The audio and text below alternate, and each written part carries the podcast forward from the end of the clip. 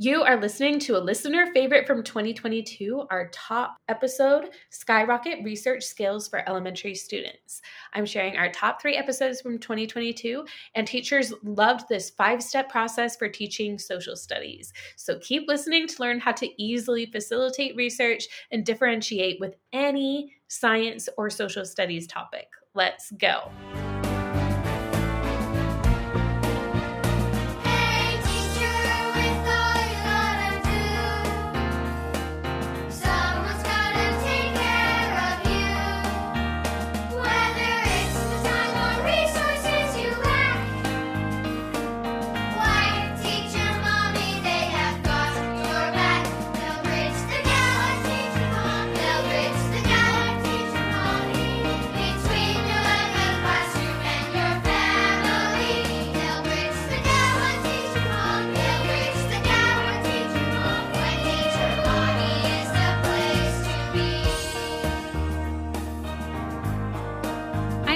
Glad you're here listening to Wife, Teacher, Mommy, the podcast today. I'm your host, Kelsey Sorensen, a former elementary teacher turned homeschool mom. Whether you are a teacher or a homeschool parent, my goal at Wife, Teacher, Mommy is to provide you with both teaching ideas and mindset tools to help you live your absolute best teacher life. Be sure to hit subscribe on your favorite podcast app so you don't miss an episode. Now let's go.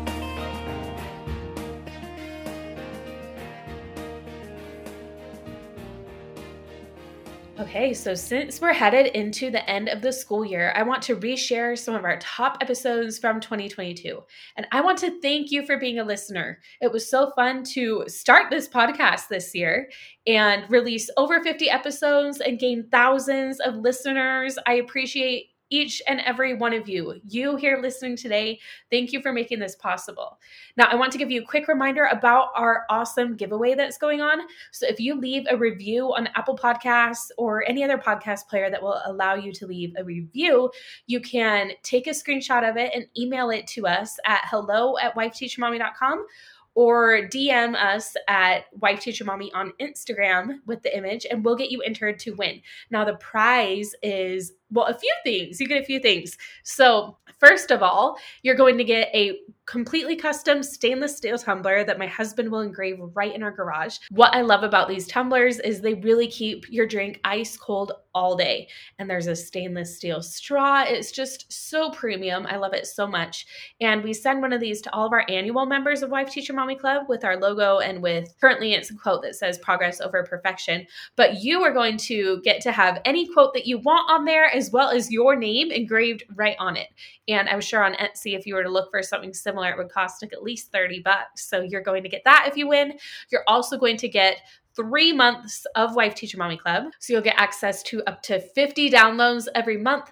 You'll get to join in our coaching. You'll get to attend any events that happen during that three months and get the full complete club experience. And if you're already a member and you win this giveaway, we'll just apply that code to your current membership. So everybody is eligible. And you'll also get four 45 minute one on one life coaching sessions with me.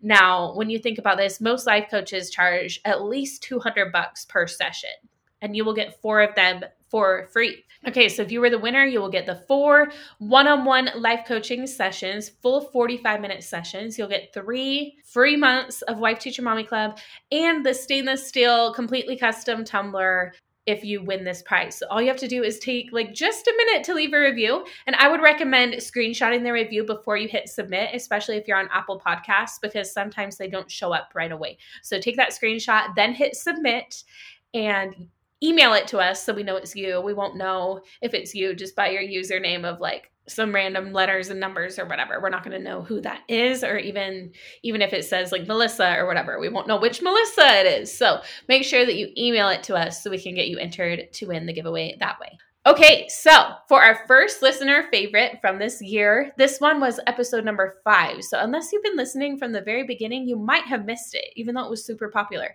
It was well loved and well received, and even some of our Instagram posts about it were also more popular than most of our Instagram posts. So, this topic is clearly one that teachers need more support with. So, I wanted to air it again to make sure that you get the chance to listen to it. And in this episode, I share my signature process for research units that I created. I actually first first did this when I was student teaching in the classroom.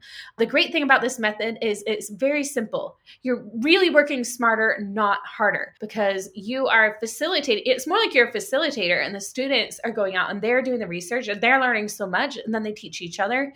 It's naturally differentiated to meet the needs of all the kids in your class. And it also works great um, for parents who homeschool their children at a variety of ages too.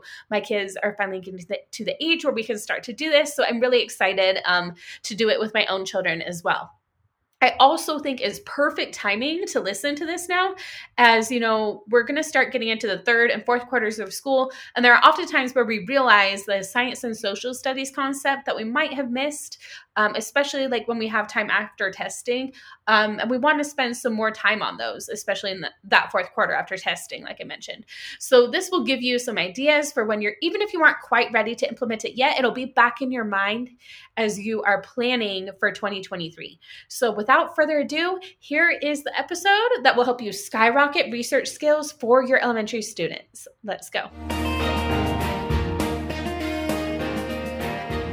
Hey, everybody. I'm so excited for today's episode with Megan Osborn. And you may recognize her or recognize her name if you have been a part of the Wife Teacher Mommy community for a while, if you're in the club, or if you've attended Educate and Rejuvenate. She is one of our incredible team members at Wife Teacher Mommy. And while her main role is helping with the blog and social media and search engine optimization, she also really helps wherever she's needed. She's kind of been a floater on the team lately as we've had lots of different needs. We're like, Megan, I need you to help with these products, or I need you to help with doing a session at Educate and Rejuvenate. She's always been ready. She's been a go getter and ready to do whatever is needed. And I just wanted you all to meet some of my amazing team members because, you know, I wouldn't be able to do this podcast each week if I didn't have a team supporting me and supporting all of you. It's our mission together to be here and support you as teachers. So I really want you to get to know some of the other incredible team members here. So today I'll be interviewing Megan. Megan is a former social studies teacher and a graduate of Utah State University. She stopped stopped teaching when her first daughter was born, but she continued working in education, first working with a homeschool charter where she was working with homeschool families. And now she works for me at Wife Teacher Mommy, as I explained. And she's so incredible and helps me with so many things. So we, we just love having Megan on our team. She has two girls, Charlotte and Gigi. And in her free time, she likes to cook and bake, especially new recipes, listen to podcasts, quote The Office, spend time outdoors, and travel, mostly to try new food. I think a lot of us can relate to that, right? Okay, so without further ado, I would love to dive into this episode because Megan has so many great tips and strategies for teaching social studies. So let's get to it.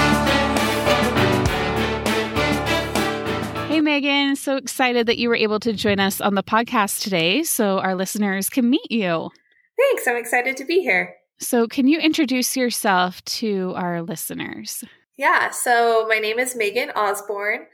I am a mom of two little girls. They're almost four and two. And my work background so I got my degree in social studies, secondary education. I worked as a sub for a couple of years and then I got my teaching job. I taught seventh grade history, which in Utah is Utah Studies. Taught that for a few years until I had my oldest daughter, and then I decided I wanted to stay home with her. So I left the classroom then but I missed working. So I worked as a homeroom teacher for a homeschool program where every week the students would submit a learning log about what they did in their classroom and I would read those and just have a little conversation with them about like what they were learning and those kind of fun things. And then I did that for a little while and then I found Kelsey and wife teacher yes. mommy. yeah. and so I've been with wife teacher mommy for a year and a half. Yeah, going on two. Yeah, here soon. Yeah. And I've done, I think my main job title, I don't know if I have a job title, My main responsibilities are our blog and search engine optimization for our website, and then whatever else Kelsey needs me to I know. You've been so good at just kind of floating to wherever we need help. yeah. I mean, I do hope to have, you know, things a little more little more clear for you soon but but you've just been so awesome it's been great and i love that you've had the background in both being in the classroom and working with homeschool families it's been really great to have kind of some of that knowledge on our team too so oh, yeah, I love it. It's awesome. I love working for Kelsey. You're fantastic boss and wife teacher mommy is so cool. I love it.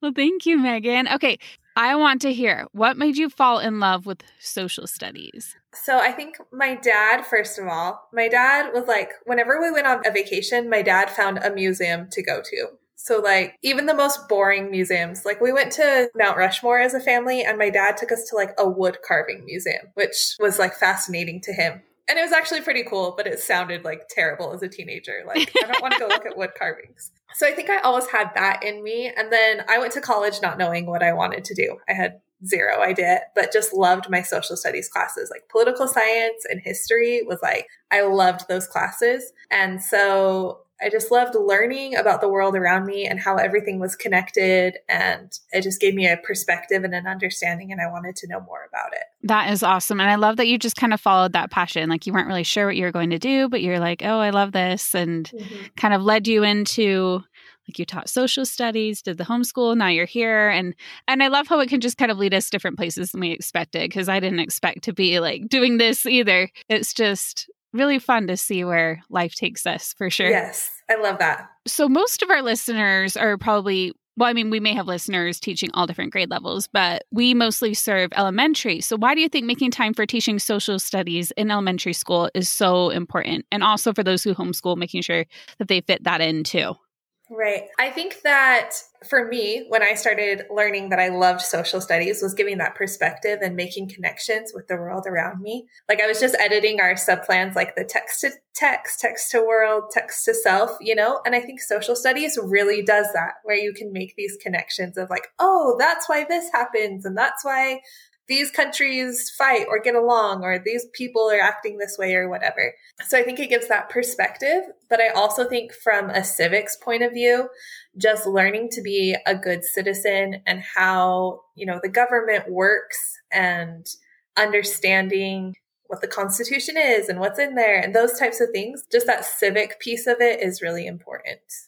I totally agree. I and I think you know when kids like they don't know social studies, they're not going to be aware of like all the current events happening around them or like even how to vote or whatever. So it's important that they learn these things. They're able to form their own perspectives and everything. So that's great. Or even just the importance of it. Yeah. Even if you don't learn exactly like how to vote, learning that it's important to vote, you know, is like a big part of it and why you should learn more about it. Absolutely. I love that. And that's a good point because we're not like, okay, this is how you register or whatever. But yeah, just knowing that, hey, this is something that grown-ups do and that you can do when you're bigger and it's important because, you know. Uh-huh. So, what are you talked about having four tricks to captivate kids with social studies? And I know, like you mentioned, sometimes, like when I was a kid, there were times I was like, oh, social studies, you know, like I loved language arts and I loved the arts. And when it came to social studies, I was like, meh. But then there were times where teachers were able to make it really, really exciting too. So, what are your four tricks to captivate kids with social studies? So, for our organization, the way you organize how you teach it, um, telling stories, taking advantage of different uses of media, and field trips. I love those. And I think what I love about these tips you put together is our teachers can use them and our homeschool parents. I feel like they can be used either way. And it might look a little bit different. So maybe we can talk about like how each of them would use each one. What are some different ways that you can organize the way you teach social studies in the classroom or homeschool?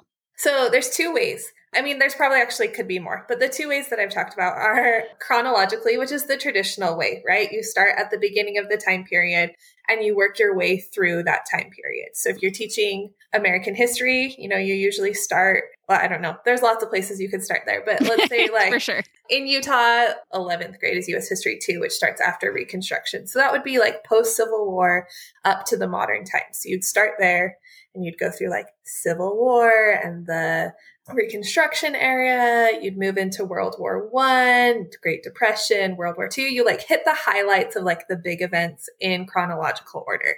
And that's like the traditional way of doing it. And for me, that's the way my mind goes when I teach events is like this led to this and then this led to this. And I think there's a lot of advantages. You can really see cause and effect when you teach that way. Like because of World War One, which led to the Gilded Age and then rising credit, which led to the Great Depression. You know, like it's easy to teach that like cause and effect when you're teaching chronologically. And so there's some really good benefits of teaching chronologically. I noticed, especially in the classroom, and homeschool is different because you don't have the time constraints that a regular classroom does. But in the classroom with chronological, rarely do teachers get to modern times.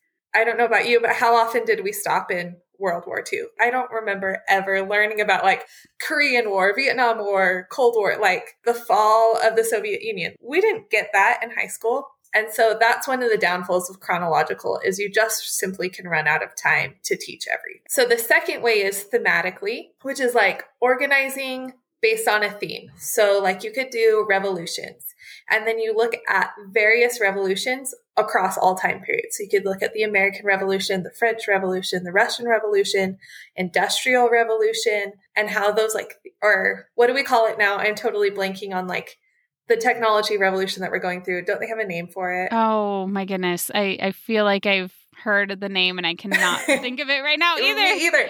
But whatever revolution we're going through with technology right now and like comparing how some of those are easy to compare the American Revolution to the French Revolution because it's a government and a change.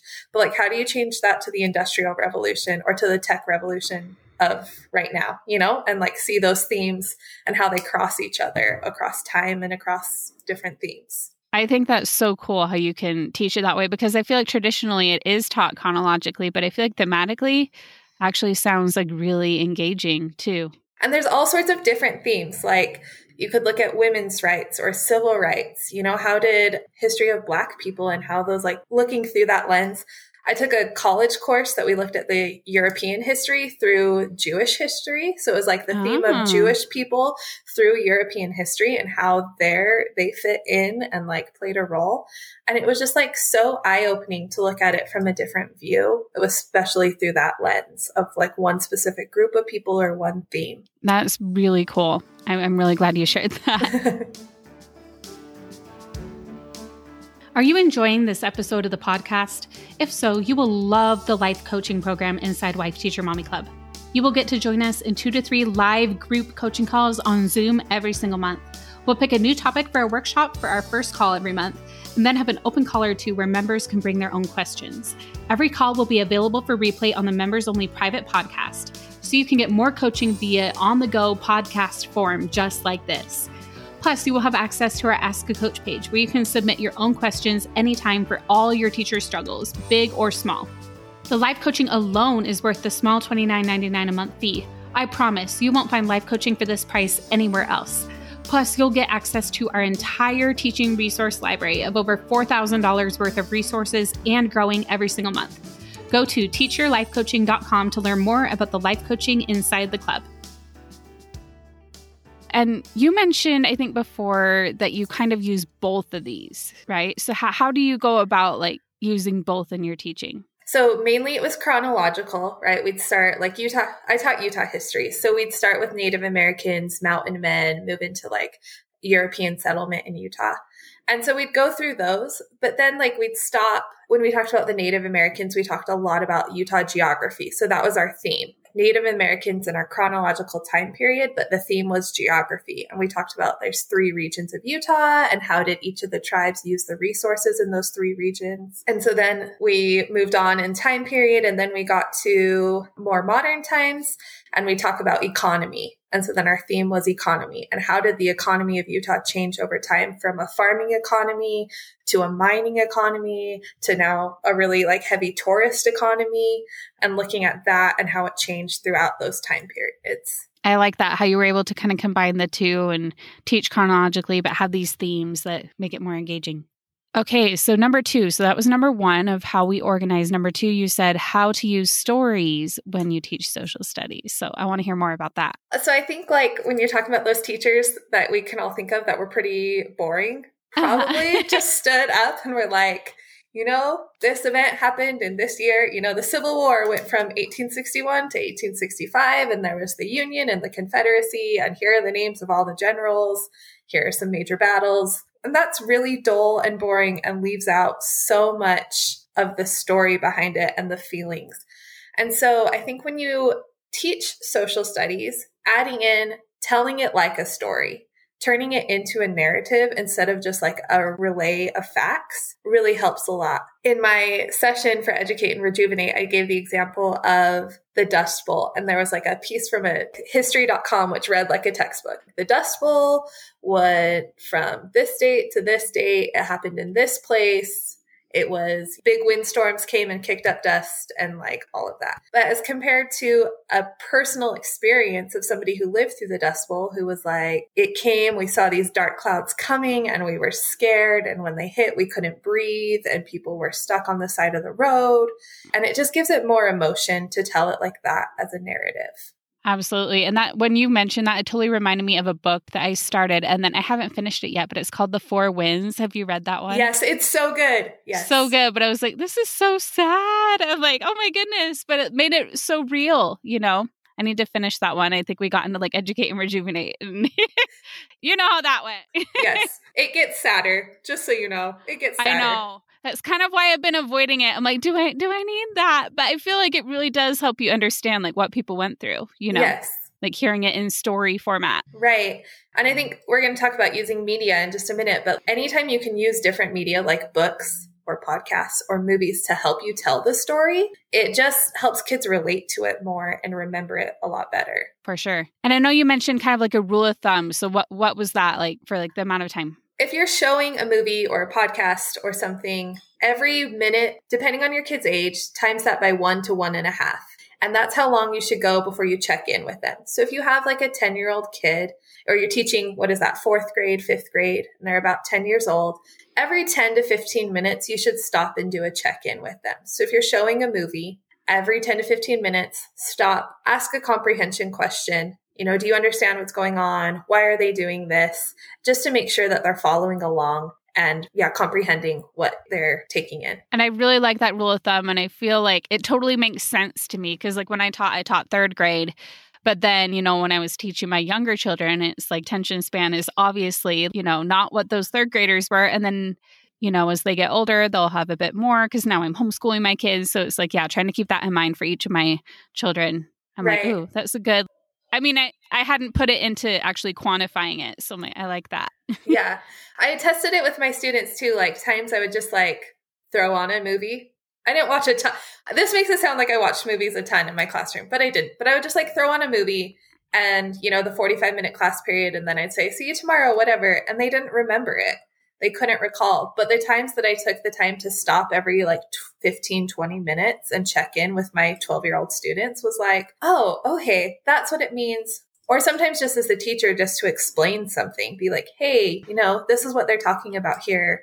It just really helps it solidify in their minds. For sure. I find that to be a super helpful tip. I'm sure our listeners will definitely use that. What are some other media options that could be used with teaching social studies? So I talked about podcasts. I think podcasts are fabulous and like a great way. And there are so many out there, either for you as the teacher to take in and just to learn about social studies more so that when kids ask questions, you have answers. But also there's some great ones for kids specifically. Like there's one called Bedtime History that is like just for kids. Oh, that's cool. They tell historical stories. And I think that that's great even if you just play parts of it, again, with that like minute to minute and a half rule of like maybe not just playing the whole thing, but picking out short clips at about that range of time for them to listen to. With a podcast, uh, movies, reading books is a great way. Music. Music is so helpful because it stays in your mind. You could play songs from the time period that you're talking about and like what was what did music sound like sometimes i've done that of like we were studying the cold war and so i just play like the beatles in the background like even though they had nothing to do necessarily with the Cold War, but it was like, here's what people were listening to. You get a feeling yeah. for the time period, you know? Make it more of like an immersive experience. Yeah. Like, hey, yeah. Here's what that. people were listening to. Or like taking popular songs and rewriting the lyrics to about an event. I had a good friend in high school who did that all the time. And it wasn't like an assignment, but that's how she remembered things was she would rewrite popular songs to help her remember what we were studying in class. And I like, did that. Yeah, I still remember some of those little songs that when I'm like writing, you know, or reading things. I'm like, oh yeah, you know. I did that in college to an old like I mean, and this is like back in the day Taylor Swift song, you know. I was I think it was a World of Dinosaurs class, and we had to know like all the different like bones or types of dinosaurs. And I found out that dinosaurs were not my thing taking that class, but but I was like, I need to remember these for this test. So I like put the names to a Taylor Swift song, and I totally I did way better on that test. yeah, music just has a way of sticking in your mind, and so any way you can incorporate that, I think, is really helpful. And I still remember the multiplication songs I learned in third grade. Like I still find myself using them. Yes.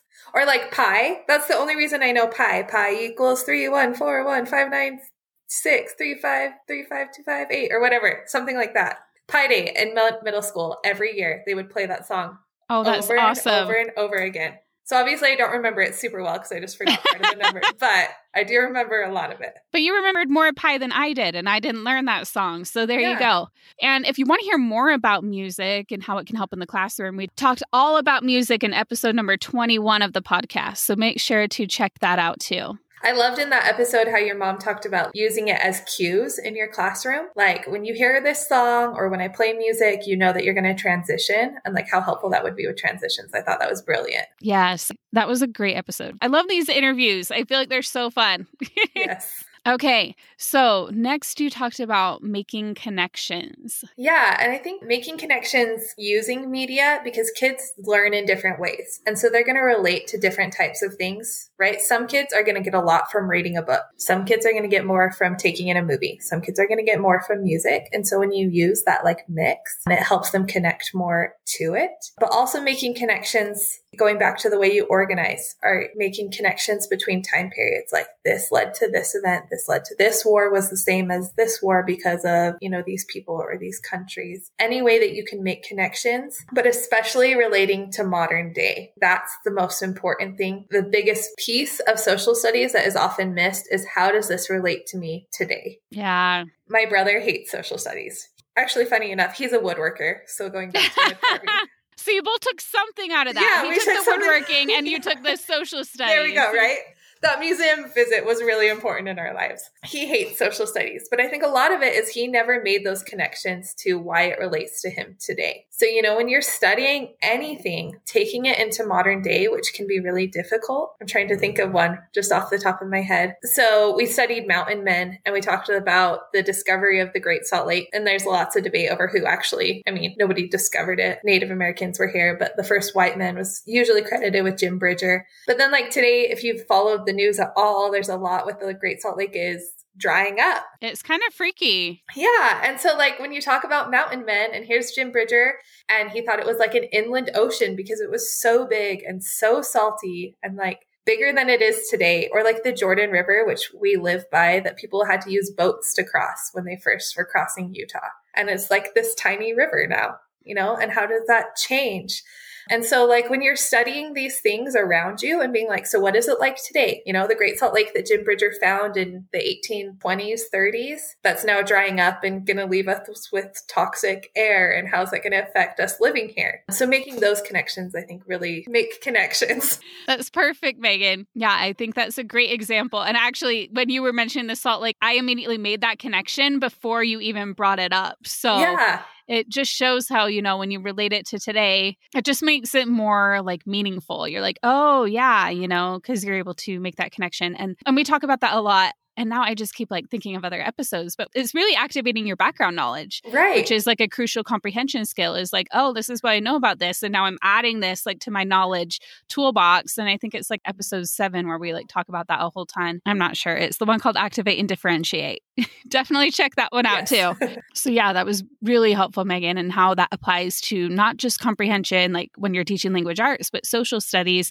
and how those can really go together too and i feel like that really leads into my next question question actually. So, can you talk a little bit about your ideas for research projects? Yeah, language arts and social studies are like so well. You could teach your social studies through your language arts. Ideas for research projects. So, I love student led research. I felt like in, when I was in school, it was like, we're going to do a research project. And it was like, oh, because that meant like a big old paper and like a month long thing, which it can be. And I think that those are beneficial too. But I think even smaller projects of like, hey, can you go find the answer to this question? Here's, you know, let me ask you this. You go find the answer. And then even just those small things as well, little mini research. But hands on research projects. So some ideas like you could sculpt or build something. So, like for Utah history, like sculpt a landmark. And I guess you could use that for anywhere, right? Like the delicate arch in Utah, could you build that out of clay or Play Doh or Legos?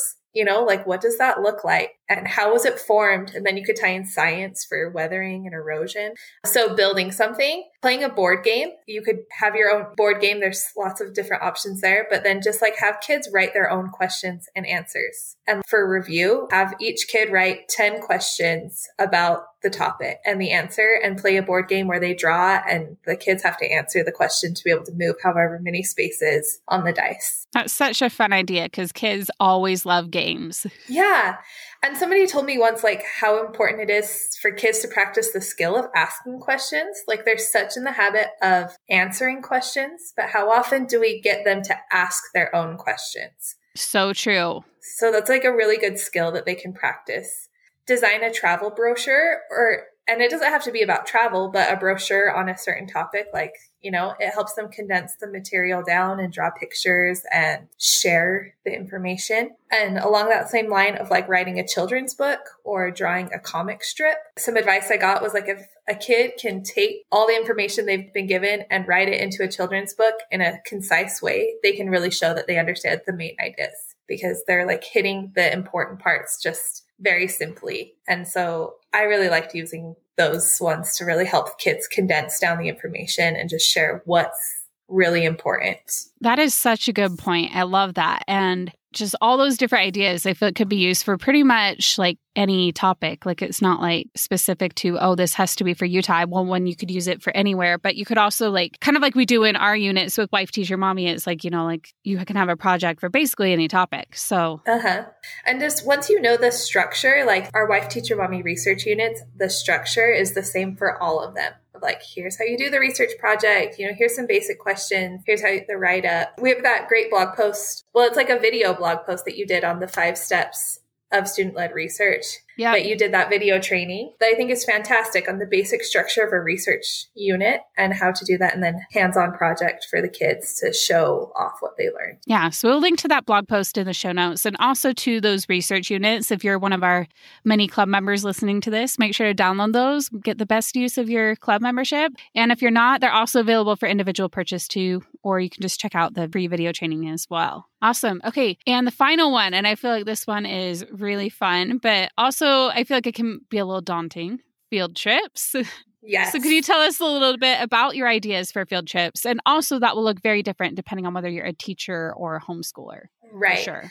Right. So, I think my idea first came from homeschool because I shared the story of when I was grading the homeschool learning logs, and this one family in my homeschool class, I had lots of families. So I'd hear from like several kids in the same family. And so they talked about how one day they were just driving down the road and they saw a sign for like a farm and it was like a sign farm, whatever, this way. And so they just turned and went and they had this amazing experience and they learned all about the farm and the history of the area because it was a farm that had been there since like pioneer times. And so they just learned like tons and tons of stuff from this little outing of just like, hey, let's go learn about somewhere nearby us. And so I think field trips are so cool because you can learn about the history around you and like why that's important. So I taught Utah history and I had lots of people be like, why does Utah think it's important enough to have its own history class? I'm like, I think everywhere should. I think that every place is important enough for its own history. And not just that, it teaches you that history happened where you live, not just like, it's so easy to be like, oh, I don't live in New York or Washington, D.C. or Chicago, or maybe you do. It's easy to think like history just happened there or history just happened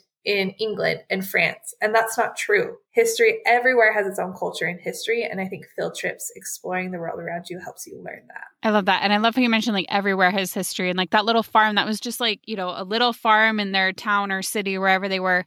And they went and explored that and they learned about the history of just right there. So it doesn't even mm-hmm. have to be your whole state. It can be like your smaller part of your community. Right. That you explore. I, I really love that. And I think for teachers, like homeschool, it seems easier, right? It's just you and your kids. You can like go out and explore a lot easier than you can from a classroom. But that's where I think using media comes into play is like without leaving your classroom, there's lots of like museums that have virtual field trips that you can do. Or one time, one of my coworkers found a bunch of pictures of like local churches and government buildings, important landmarks just around our city. And she created a whole game field trip out of just pictures. And so it's really fun for the kids to be able to go out and explore and see, like, here's what's around me without ever leaving the classroom but they learned a lot about our local history just through that. That's really cool. I, I love that she took the time to do that. And I'm sure that is super memorable for every child who was in that class. I love that. Oh, I was going to say Two more things about pictures. So, this is just a story from when I was doing my practicum. I was at a high school history class, and the teacher stood in front of the class and read from a textbook. And it was about, he was teaching on the JFK assassination, and he was describing what Jackie Kennedy was wearing. And there's a very famous picture, right, of her in her pink dress and like pink hat, which I'm on a podcast, so I'm describing. But in the classroom, he didn't even show the kids the picture. Like he was looking at the picture and he didn't even turn it around and show the kids the picture or like put it up on the screen or anything. Oh my goodness. My point is show. We have so much technology available to us. Show what you're talking about. Find ways to show it. So it's not just like, this is what it looked like, but like, here it is. You know, I think that's why media is important. And then also, if you can get kids involved in the picture. So in my Educate and Rejuvenate, I showed the four square thing of where you cover three quarters of the picture at a time and just look at small portions of the picture at a time so that you look closely at it. Or you can put a picture up on the screen and have kids, if you were in this outside of this picture, pose like you were in the picture like what's happening just outside of this picture. Like when I did it in a class of teachers, they put the picture of Ruby Bridges walking out of school. Do you know that picture? Yeah. And like uh-huh. there's like the adults, this crowd of white adults like screaming at her and holding signs. Ugh. In the class that I took, they had us teachers be like, okay, if you were in this picture, what would you be doing? And we had to pose like we were in that picture. And then we had to say it and it was the hardest thing. So I like posed like I was yelling and the teacher was like, what are you doing? I was like, well, I'm posing as a person who was yelling. And they were like, no, what are you doing? And I had to be like, I am yelling at this kid in this picture. And it was like the hardest thing to say it out loud. But it really stuck with me to be like made you feel like you were part of the moment part of the story of what was going on. That's a really interesting exercise. I hadn't heard of that before but it's like kind of one you're becoming part of it but you're also like trying to imagine what was going on outside of that little clip that you're seeing. Right. That's really cool. Okay so we talked about four things today. Can you kind of recap those for us? Yeah so organizing your social studies. Are you going to do it completely chronologically or thematically? And what types of themes are you going to choose to highlight? as you teach social studies. Incorporating stories, so finding ways to not just tell dates and times and names of people, but making it a story, a narrative for kids to follow. Using different types of media to do that, to tell the stories and research projects for kids to show their learning, to demonstrate what they've learned, and then to take field trips to explore the world around you so that you know that history happened where you live and not just somewhere else. Those are so good, Megan. Thank you so much for coming on the podcast and sharing these with everybody so that this school year we can have some great new ideas for teaching social studies. I feel like sometimes it gets neglected for like math and language arts, but as we talked about, you can integrate it with language arts. There are these fun ways to use it and I hope teachers feel empowered that they can teach social studies this year, whether they're in a classroom or a homeschool. So thank you, Megan. If you're enjoying this podcast, be sure to hit subscribe so you don't miss an episode. And if you're ready to take the next step with me, then you are going to love Wife Teacher Mommy Club. Our top selling resources for pre K through sixth grades have been used and loved by tens of thousands of teachers. And the club gives you one click access to all of them to meet the needs of every child you teach while saving tons of time. Plus, you'll have our certified life coach in your back pocket with several monthly workshops and an Ask a Coach portal you can use 24 7. The combo of resources and coaching is our secret sauce to your best teacher life. Think of my team and I as your personal team, doing the lesson planning for you and on the sidelines coaching you and cheering you on as you focus on what you do best, impacting the children you teach. Plus, if you're loving this podcast, You'll also have access to our private podcast just for members, where I continue the conversation with all of our guests with members only bonus episodes. And don't forget the club with VIP access to Educate and Rejuvenate, our summer conference, and our private Facebook community full of like minded educators supporting each other. You do so much for everyone else, so it's time to invest in yourself. Your teacher friends' jaws will drop when they see just how quickly you finish your planning not to mention the glow of the happier, more fulfilled you. Head on over to wifeteachermommyclub.com to learn more.